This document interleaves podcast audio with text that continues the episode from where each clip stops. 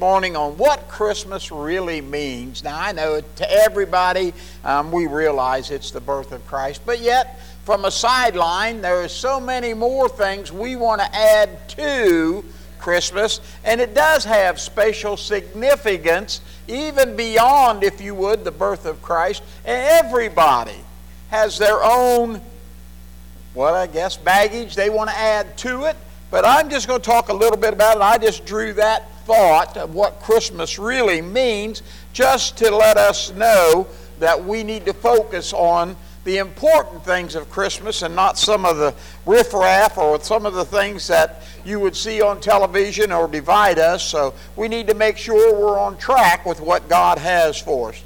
All right, and I want to read, if you would, one verse. So turn, if you would, to Matthew, the first chapter, while we look to the Lord in prayer.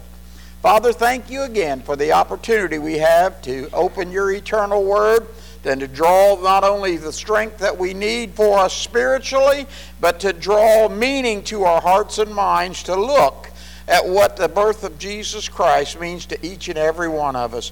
And we know, Lord, if it wasn't for the birth, we wouldn't have the rest of the story that Jesus has brought to us in our personal experience with you. So guide us now as we open the Word, um, anoint it in a special way, and we'll praise you for it in Jesus' name. Amen.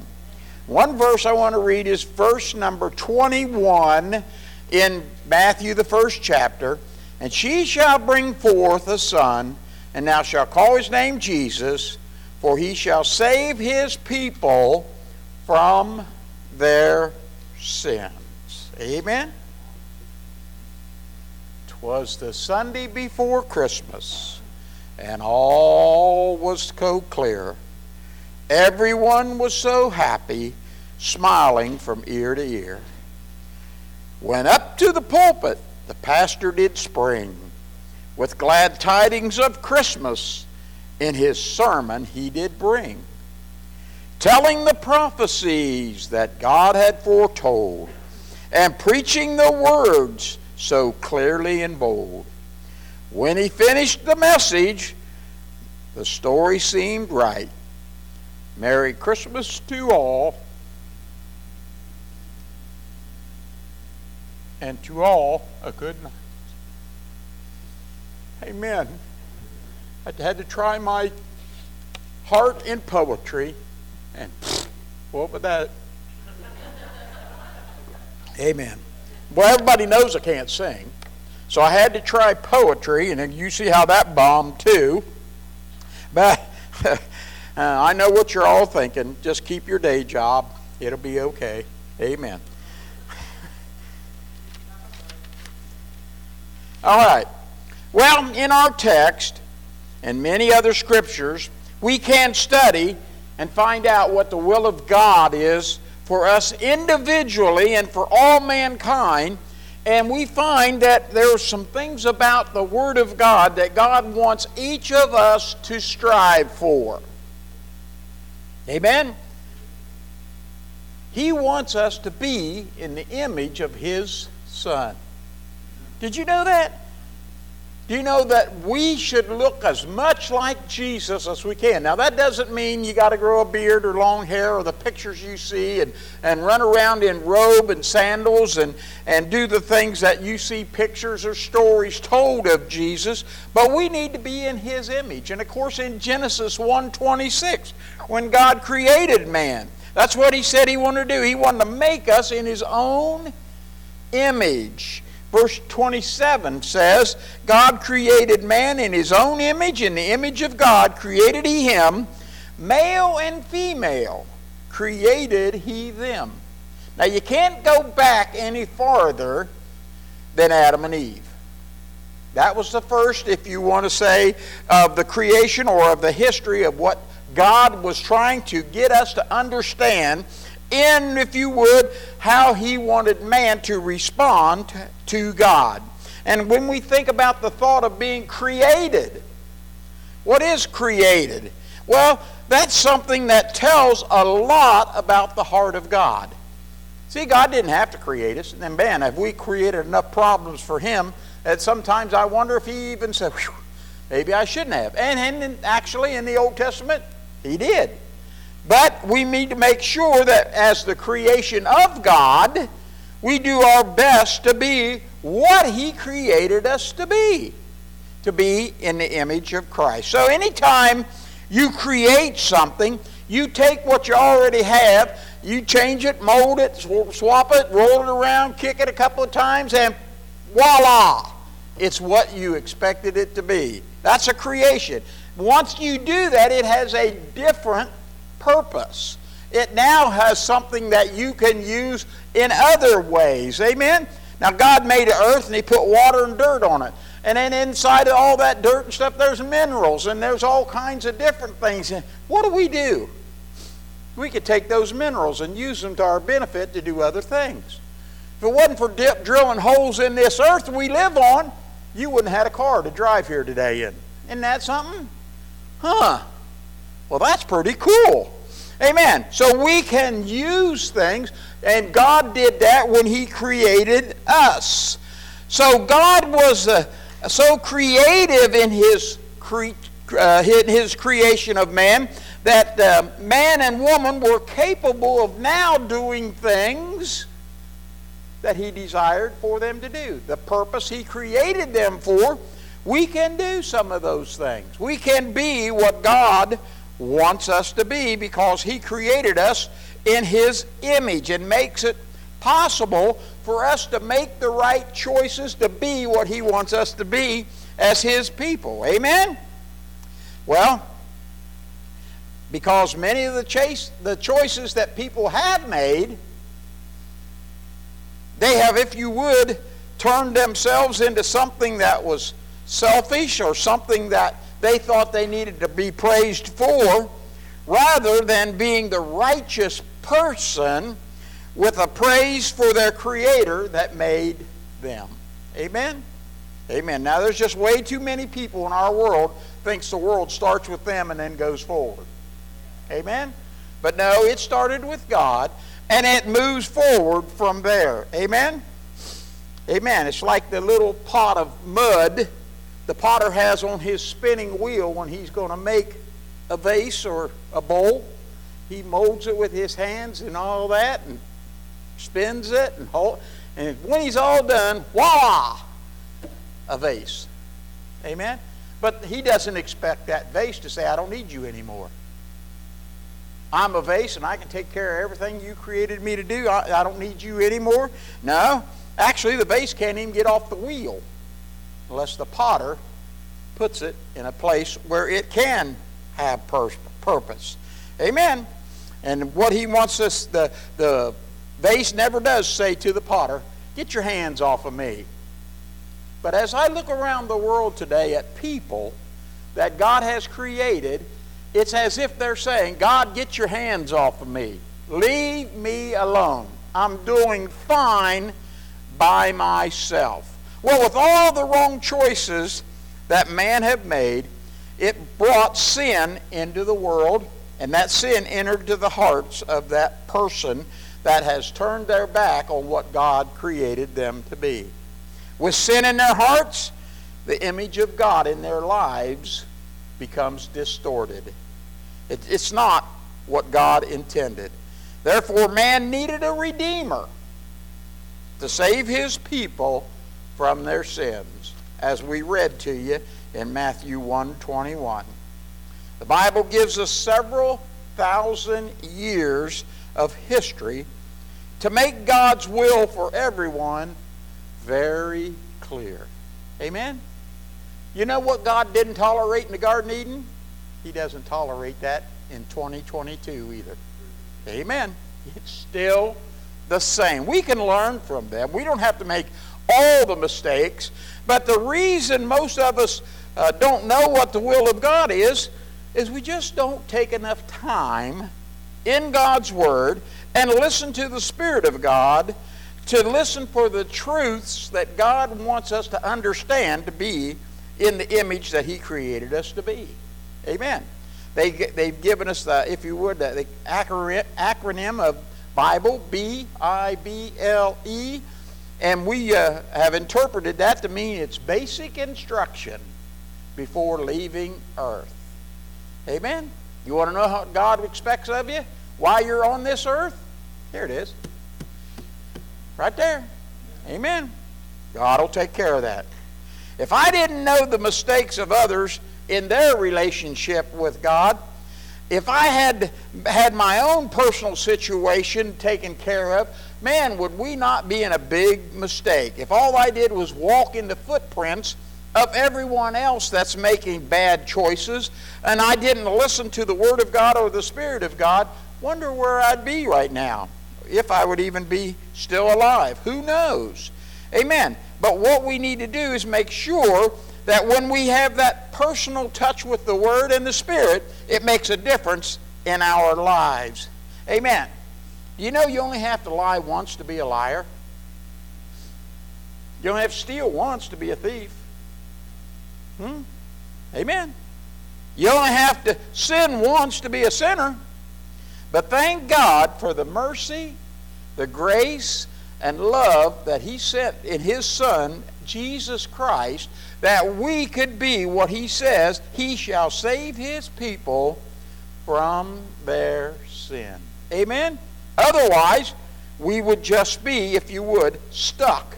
So when we read of the four Gospels and see the person of Jesus from birth to death and even beyond in resurrection and ascension, we can see the complete story of the purpose that God sent His Son in this world to accomplish.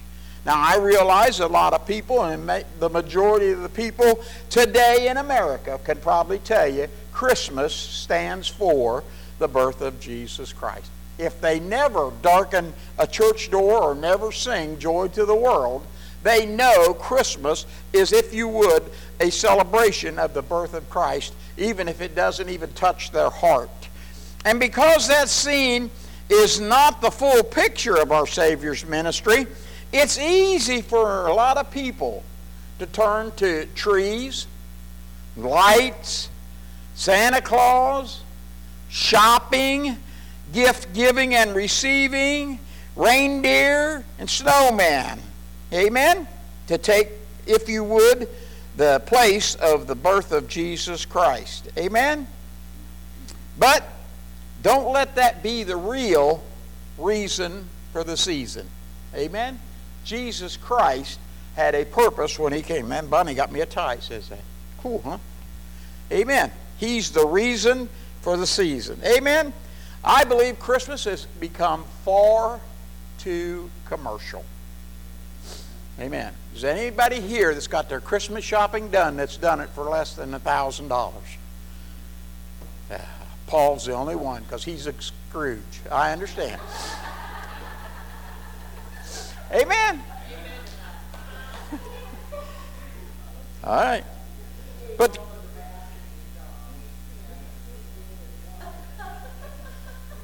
all right. Now don't get off on Paul while I'm preaching now. All right. But it is very commercial. Amen. A lot of you have given me something. I knew you had to sacrifice and go shopping with an intention of thinking of me and what I need. Yeah, a book on how to retire. Good. I understand that. And we understand that there are times it's good to be a person that gives. And sometimes if there's going to be a giver, there has to be a receiver. So we have to take all that into consideration. Amen. But I can tell you, it's way too commercial what is happening, what we call Christmas in America in twenty twenty-one. Amen. That's why I do like Groundhog Day. A dozen roses, six or eight bucks, pow, we're on our way. Amen. I could tell you in my phone, I can go back to twenty twenty-one, twenty twenty, twenty nineteen, and I got a picture in my phone of what I gave my wife on Groundhog Day in those three years. You know that? If you don't believe me, ask me after church, I'll show them to you. Amen. It won't take long because I only got about ten pictures. Amen? But I don't have any pictures of what I got her for Christmas. Nothing else. Huh? Just Groundhog Day. Amen. We got to keep our priorities in order. Amen. Amen. Well, we need to wake up as people And let's put Christ, if you would, back in Christmas and make him the center focus of what we're doing when we comes to the end of the year in uh, December month uh, to think about what Christmas is. We really see God's dealing with mankind down through history, and it took many forms of forgiveness on God's behalf. I want to give you just a few of them. For example, with Adam and Eve, they knew they messed up. Yep. But God was available to walk with them in the cool of the day. That's what the scripture teaches. Amen. You mess up, don't run from God. Don't hide from God. Walk with him in the cool of the day. Amen? Then we find it got to Lot's day. We found that was an evil that God uh, didn't appreciate at all. He even sent messengers to those cities where Lot lived and asked them, well, the messengers he sent were angels. Amen. Just like me. Amen. We got to speak the message as angels. And because the message fell on deaf ears, the angels didn't have to suffer. They told the truth. Who suffered? Those that didn't listen or heed to what God had to say to them in Sodom and Gomorrah, and they were destroyed by fire and brimstone, the scripture says. Amen? Then we can move over a little bit farther in your Old Testament and find about Noah. Noah preached for a hundred years. Did you know that? I got a ways to go yet, but uh, I'm, I'm getting closer. But he preached for a hundred years. Man, you know what he had to show for it? His wife, his three kids, and three wives of his three kids. Huh. Eight souls in Noah's congregation in a hundred years of preaching. Whoa. You'd think, man, that's not very prosperous. But you see, you also have to understand it's not up to the preacher. It's up to the people to accept what God has for them. And since they didn't listen, yep, the window of heaven opened and the floods fell for forty days and forty nights. And if you would, the world started over again from scratch. Amen? God has tried famines. God has tried wars. God has tried different kings. God has tried different prophets, different judges. And even when he did different things, it didn't seem to affect the people the way God thought it would, if you want to say it that way. Or it didn't bring the results that you and I, looking back, would think it should have brought. He even set up a system for them to, if you would, get away from the sin business. It was called sacrifices. It was done by the priests and the high priests. They didn't amount to nothing. They didn't pay a bit of attention to that. I'm sure there was a handful. I'm sure there was some. But for the most part, um, they were using animals to cover up for all the sin that they had committed. And all that ended up being to no avail, because it still didn't reach where God needed to touch them, because the people didn't have a heart to live in the image of God. Again, we read in Matthew one twenty-one, it says, "For he shall save his people from their sins." Well, the Bible is very clear that our only hope is now in Jesus Christ. I don't know. I hear a lot of people preaching things of the future, uh, what's going to take place, what's going to happen, a second chance, or I don't read of any of that in the Bible, that God has given me the understanding of what I'm reading. Amen. Oh, I know they teach you there's going to be a rapture, and then there's going to be a millennium, and then there's going to be, and then there's going to be. An... No, when Jesus comes again, that's it. Amen. I know they teach all that, but there's no plan in the Word of God for a second chance if you refuse Jesus Christ. Amen. He is the only answer God has for us today. Amen. There's no works you can do. I don't care how many bathrooms in the church you remodel. That's not going to get you any closer to God. Amen? The girls appreciate it, but it's not going to get you to heaven or get you a better seat there. It's just something you thought we needed to do to make things presentable in the work we're doing for God. There's nothing you can buy. No amount of money you can give to get you any closer to God. Amen? Mike appreciates it. Makes his job as treasurer easier if you drop a few bucks in as you walk by the plate. That's a pretty cool idea. And it's even, the tithing is even taught by God's Word. Amen. God hasn't quit uh, requiring a tithe of His people. Um, it's still in there. I don't want to preach on it because everybody hangs up on me when I mention money. But you can't buy salvation.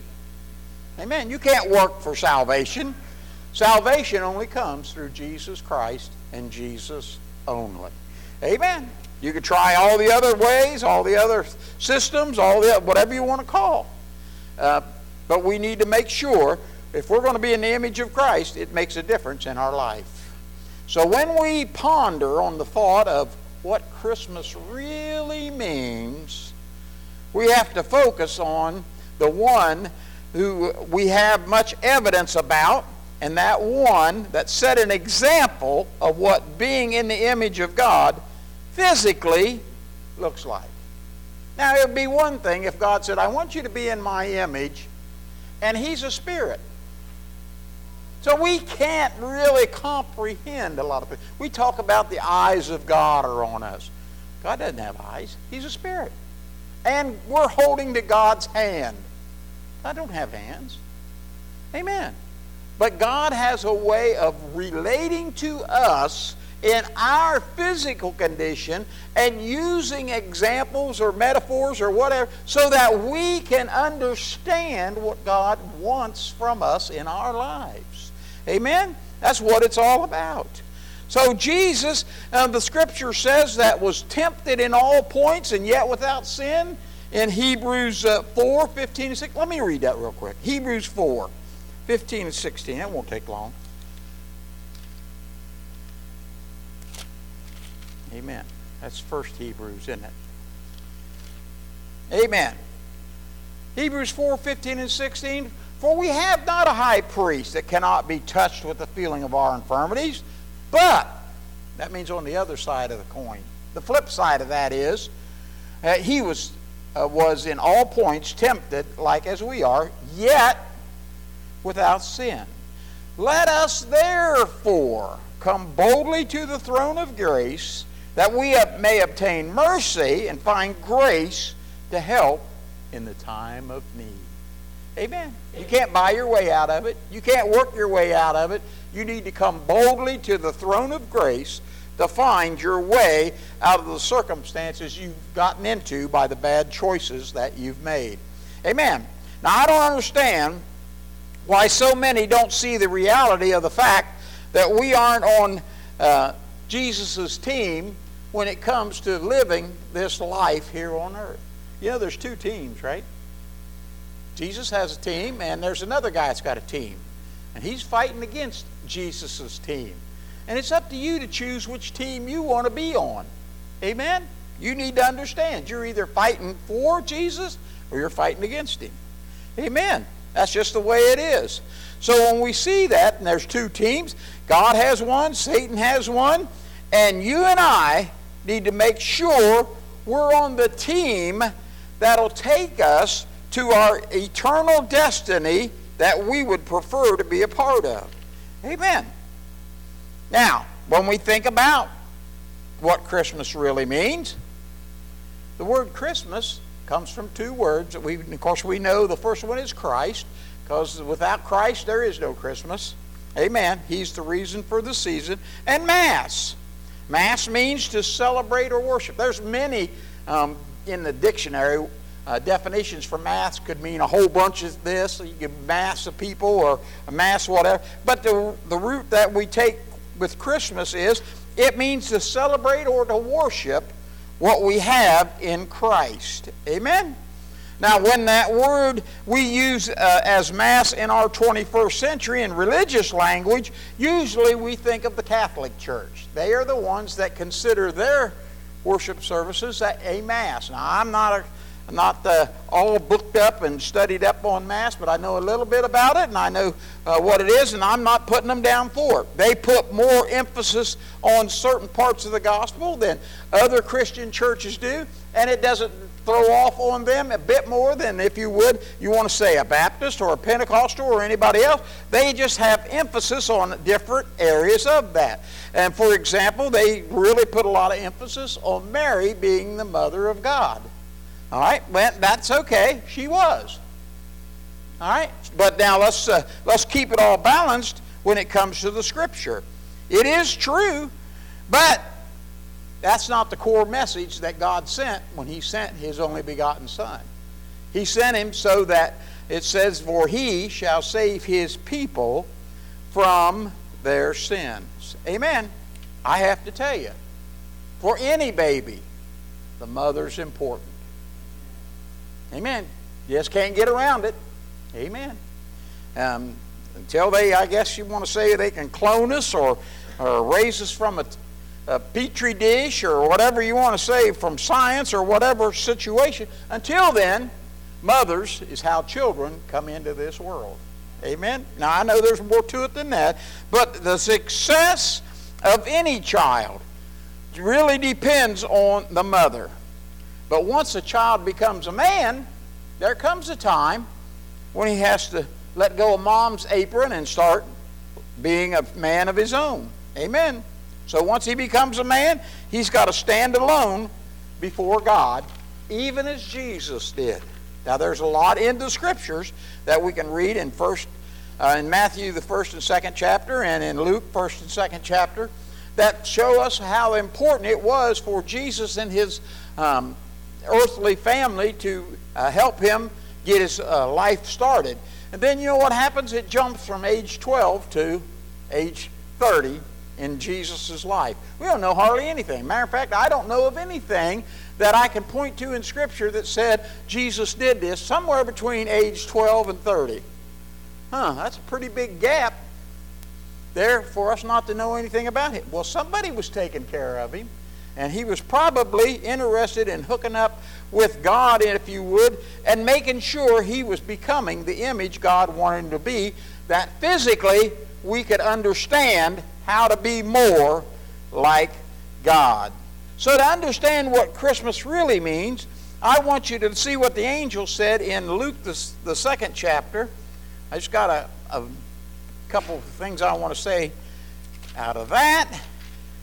In Luke, the, there in verse ten, "And the angel said unto them," of course this is the angel that's talking to the shepherds on the hillside of Bethlehem, "Fear not, before, behold, I bring you good tidings of great joy, which shall be to all people." That, that might even include us. "For unto you is born this day in the city of David a Savior, which is Christ the Lord." You know what? Jesus was born Christ the Lord. It doesn't, he didn't have to work into it. He didn't have to grow into that mold. That's the way he was born according to the angel. Now, when the angel would say to me, if I was to run into an angel, if you would, that's floating around and I'm on the hillside watching uh, deer or sheep, and he comes down and lands in the tree stand beside me and says, "I got some good news for you," that would get my attention. And it did get the shepherd's attention. He said, "I've got good news of great joy." Do you know the greatest joy you'll ever know is knowing Jesus Christ? Amen. You can't get any more joy than to have a personal relationship with Jesus. Nothing makes us happier than it, than when we hear good news. I mean, there, you can just tell me the best news you've heard in the last two months, the best good news you heard. Man, it'll put a smile on your face. Amen. It may be something that, that I'd think, man, ain't not no big deal, you know. But to you, amen. Amen. When the boss says you're getting a raise, there ain't no one of you in here saying, "Oh, man, I got to go home and tell my wife bad news like that. Oh. Come on, boss, can't you take it back?" I don't think I've ever met the person that's ever done that.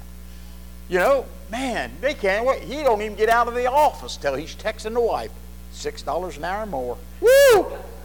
Amen. She's got it spent before he gets home. Amen. Good news, right? Amen. We all love that. When the doctor says everything looks great, you know, say, oh man, why don't you run those tests again? No, no, no, no. Everything looks great. We're going to smile. We're going to enjoy that. Everything's great. And when the angel said, I got good news for you, man, they sat up and took and paid attention. Amen. And even when Jesus says, your sins are forgiven, hmm, that should make you smile.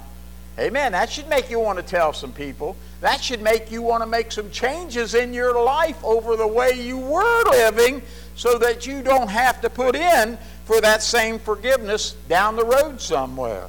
Amen. Good news is brings great joy.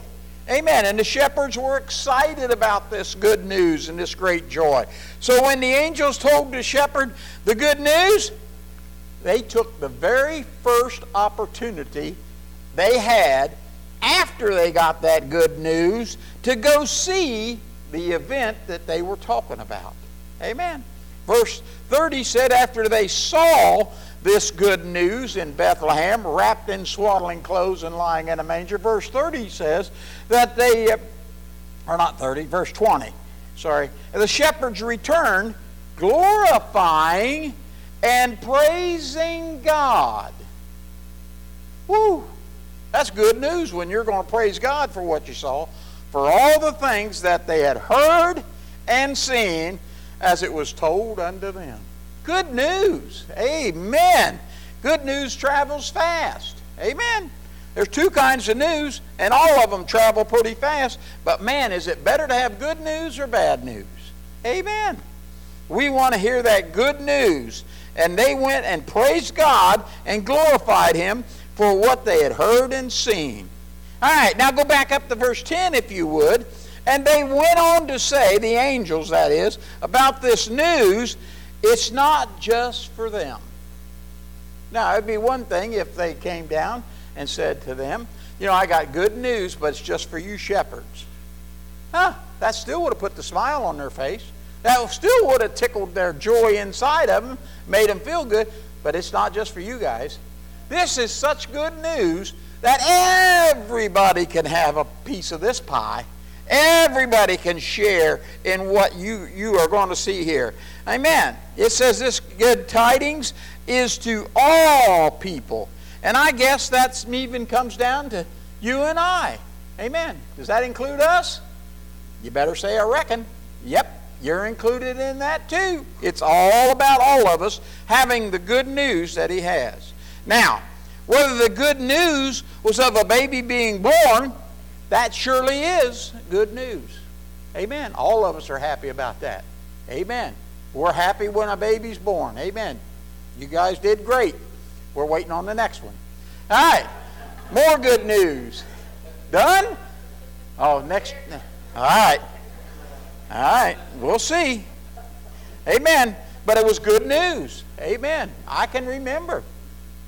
Sister uh, Terry and Brother Steve, we couldn't hardly hold them to the pew when they found out they had another child. Amen. Another granddaughter. Amen. Great news. Amen. Well, here the good news is that a child was born, but this one was not just born a baby. It was born a Savior. Whoa, that's pretty cool. Amen. I have no idea what the, the child that uh, we see as being born to Allison and Jess, we don't know what the what's going to become of that thirty years from now, but we did know when Christ was born, He was going to be the Savior. Amen. He was set apart for that, and God was going to see to it. Do you know that that doesn't happen very often? I can't remember when I was born, but they tell me the only thing they said about me was, ah, it's a dude. But nonetheless, it stuck, and I'm glad that I could fulfill what my purpose was when I was born. Amen. But now for the Israelites, for them to say a child is born that's a Savior, whoa, they had been looking for years, thousands of years, for the Messiah to be born or to come into the world in any way that God wanted to bring it in. They really didn't have a clue, if you would, per se, on how it was all going to happen. I knew they, they probably knew about the, the fact that a virgin was going to have a child. Isaiah told us that. They probably knew the government was going to be his shoulders. His name's going to be Wonderful, Counselor, the Mighty God. They knew all of that from prophecies, but how it was going to happen, they didn't know.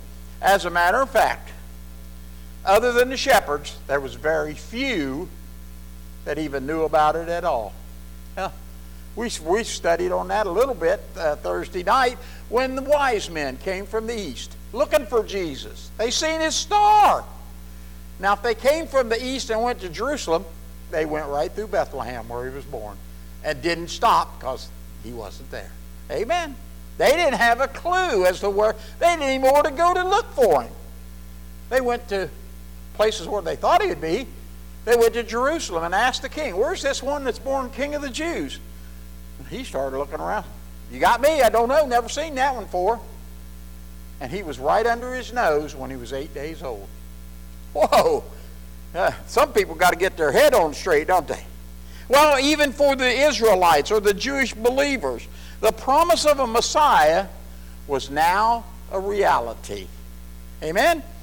But because God brought us the Messiah in such a small package, care must have been taken to protect that precious package until the completion of what God had for him in the life that he wanted him to live. The care of that child was given to quite a few. Now, we know it was given to Mary. We know that Joseph played his part in caring for the young child. But man, God had angels all around him. Amen. Amen. He had other people looking for the baby. The wise men were. They couldn't figure it out until they got the right uh, instructions, if you would, from the star. And the care of that child took several. The angels watched over him. There were dreams yet that uh, Mary and Joseph um, got from God in how to care for that child. You know, he had to go on vacation as a little boy to Egypt so that Herod, when he wanted to kill all the boys in all his territory, wouldn't get to him. That took spatial planning, if you want to look at it that way, to get him out of the country so he wouldn't be slaughtered by that old jealous king who thought he was so important he didn't need God. Amen. It was because on one hand, the Messiah was welcome, but on the other hand, many people saw the Messiah as a threat. Herod did. He was a king. And he was told by the wise men, this baby that's born, he's king of the Jews. No, Herod said, I'm king of the Jews. Huh. What do you think? That's a threat to him. He thought he was going to lose his job. Something was going to happen to him. The Pharisees, they thought they knew everything there was to know about God's plan for God's people or any people. Amen. You needed to live as good as a Pharisee or maybe just a little bit better if you had any chance of making it to heaven. That's the way they saw it. Amen. Then there were priests that operated in the temple. There was the high priest, and then there were just the, if you would, everyday do your thing kind of priest, like uh, Zacharias. He was in there doing his daily duties when he was told about he was going to have a son named John. Amen. Those people, some of them had good hearts. Some of them were doing the work of God. But for the most part, the rulers and the high priests and all those that are around Jerusalem at the time of Christ coming into this world, they had a selfish attitude about it. They thought they had all of God in the can that they could carry. Amen. We'll just put God in this bottle, put a cork on it, and I'll take him with me. Well, God doesn't operate that way. Amen. He operates on the hearts of people that want to see him do their do the will that he sent for them to do. Now, all these were threatened only because they didn't understand the reason for the season. God is no respecter of persons. Amen. You know, all those people that felt threatened by Christ, the ones that he got in their face, if you would, and said, you guys are just hypocrites.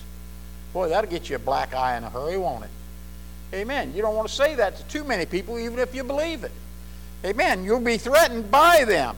But God could have moved on all the Pharisees in such a way, and I'm sure he did, and offered them the opportunity to get saved. But they rejected it because of their own personal choices and decisions they wanted to make. Now, do we know of some of them that did get saved? Yeah. Yeah, cool. I'm in. Joseph of Arimathea. Huh. Nicodemus. And even a guy named Saul, who later changed his name to Paul. Those guys were all Pharisees. Amen. They thought they had God in a corner, and they were going to be God's right-hand man, if you would. Well, uh, no. God has to, a way of getting to a person's heart and showing them the error of the way. You see, it doesn't matter who you are or what you believe, as long as you meet the Savior, which is Christ the Lord. And then let him lead you in the life that he has for you through the direction of the, the two witnesses, his Word and his Spirit. Amen. You know, when it comes to being a Christian, we all meet at the same level. There's no big I's or little U's when it comes to salvation. Amen. We all have to come, if you would, jerk through the same knothole that God has pulled us all through to correct the choices we've made. Amen? So if you get saved, don't think you're something special. Don't think that you're going to be something that everybody else needs to look to. We need to look to God. We need to understand his Word and the teaching that his Spirit gives our hearts so that we can be the one who really knows what it means uh, to, to understand what Christmas really means to us. And we need to make sure we get it squared away in our hearts and minds that from now on we're going to be as close as we can be possibly in searching out the image of Christ for our life and be that in every way we can. See, God has put his finger on your life. And he showed you where you need to step up your game. Every one of us. Amen. I don't care if you've been saved a week or twenty-five years. You'll see a progression in a Christian's life where God says, I've got things I want you to do to be the child of God I've called you to be. So what do we got to do? We use the term measure up, grow in the Spirit.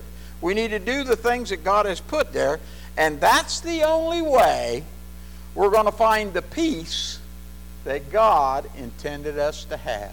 That's the only way your peace will be the peace on earth and goodwill to men that the angels promised. Amen? Now, as Christians, I don't want you to think once you get saved, you've got peace on earth and goodwill with men and everything's peaches and cream. It doesn't work that way. Amen. There's still going to be battles. But at least we're battling now for the right team. Amen. Remember, there's two teams. You got to make sure you're battling for the right one. Now, if the shepherds two thousand years ago were smart enough that they needed to see that they needed to glorify and praise God for what he had done for them in showing them this Savior that was Christ the Lord, maybe we should follow in some of their footsteps and realize Jesus is the real reason that we need to celebrate Christmas. He's the real reason that we need to step up and be what we should be in the things we need to do for God. Amen? Now, I got to tell you, as we grow, and I can tell you as a man, there's four stages of a man's life as Santa Claus. First, you believe in Santa Claus. Second, you don't believe in Santa Claus. Third, you become Santa Claus. And fourth, you look like Santa Claus.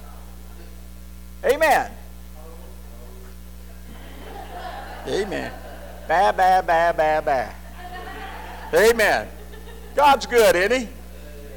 But we need to keep Christ in Christmas and in our hearts and life if we're going to enjoy the peace on earth, goodwill with men that God has promised us to be. Amen? Amen. And remember, Jesus never said it'd be easy, just worth it. Let us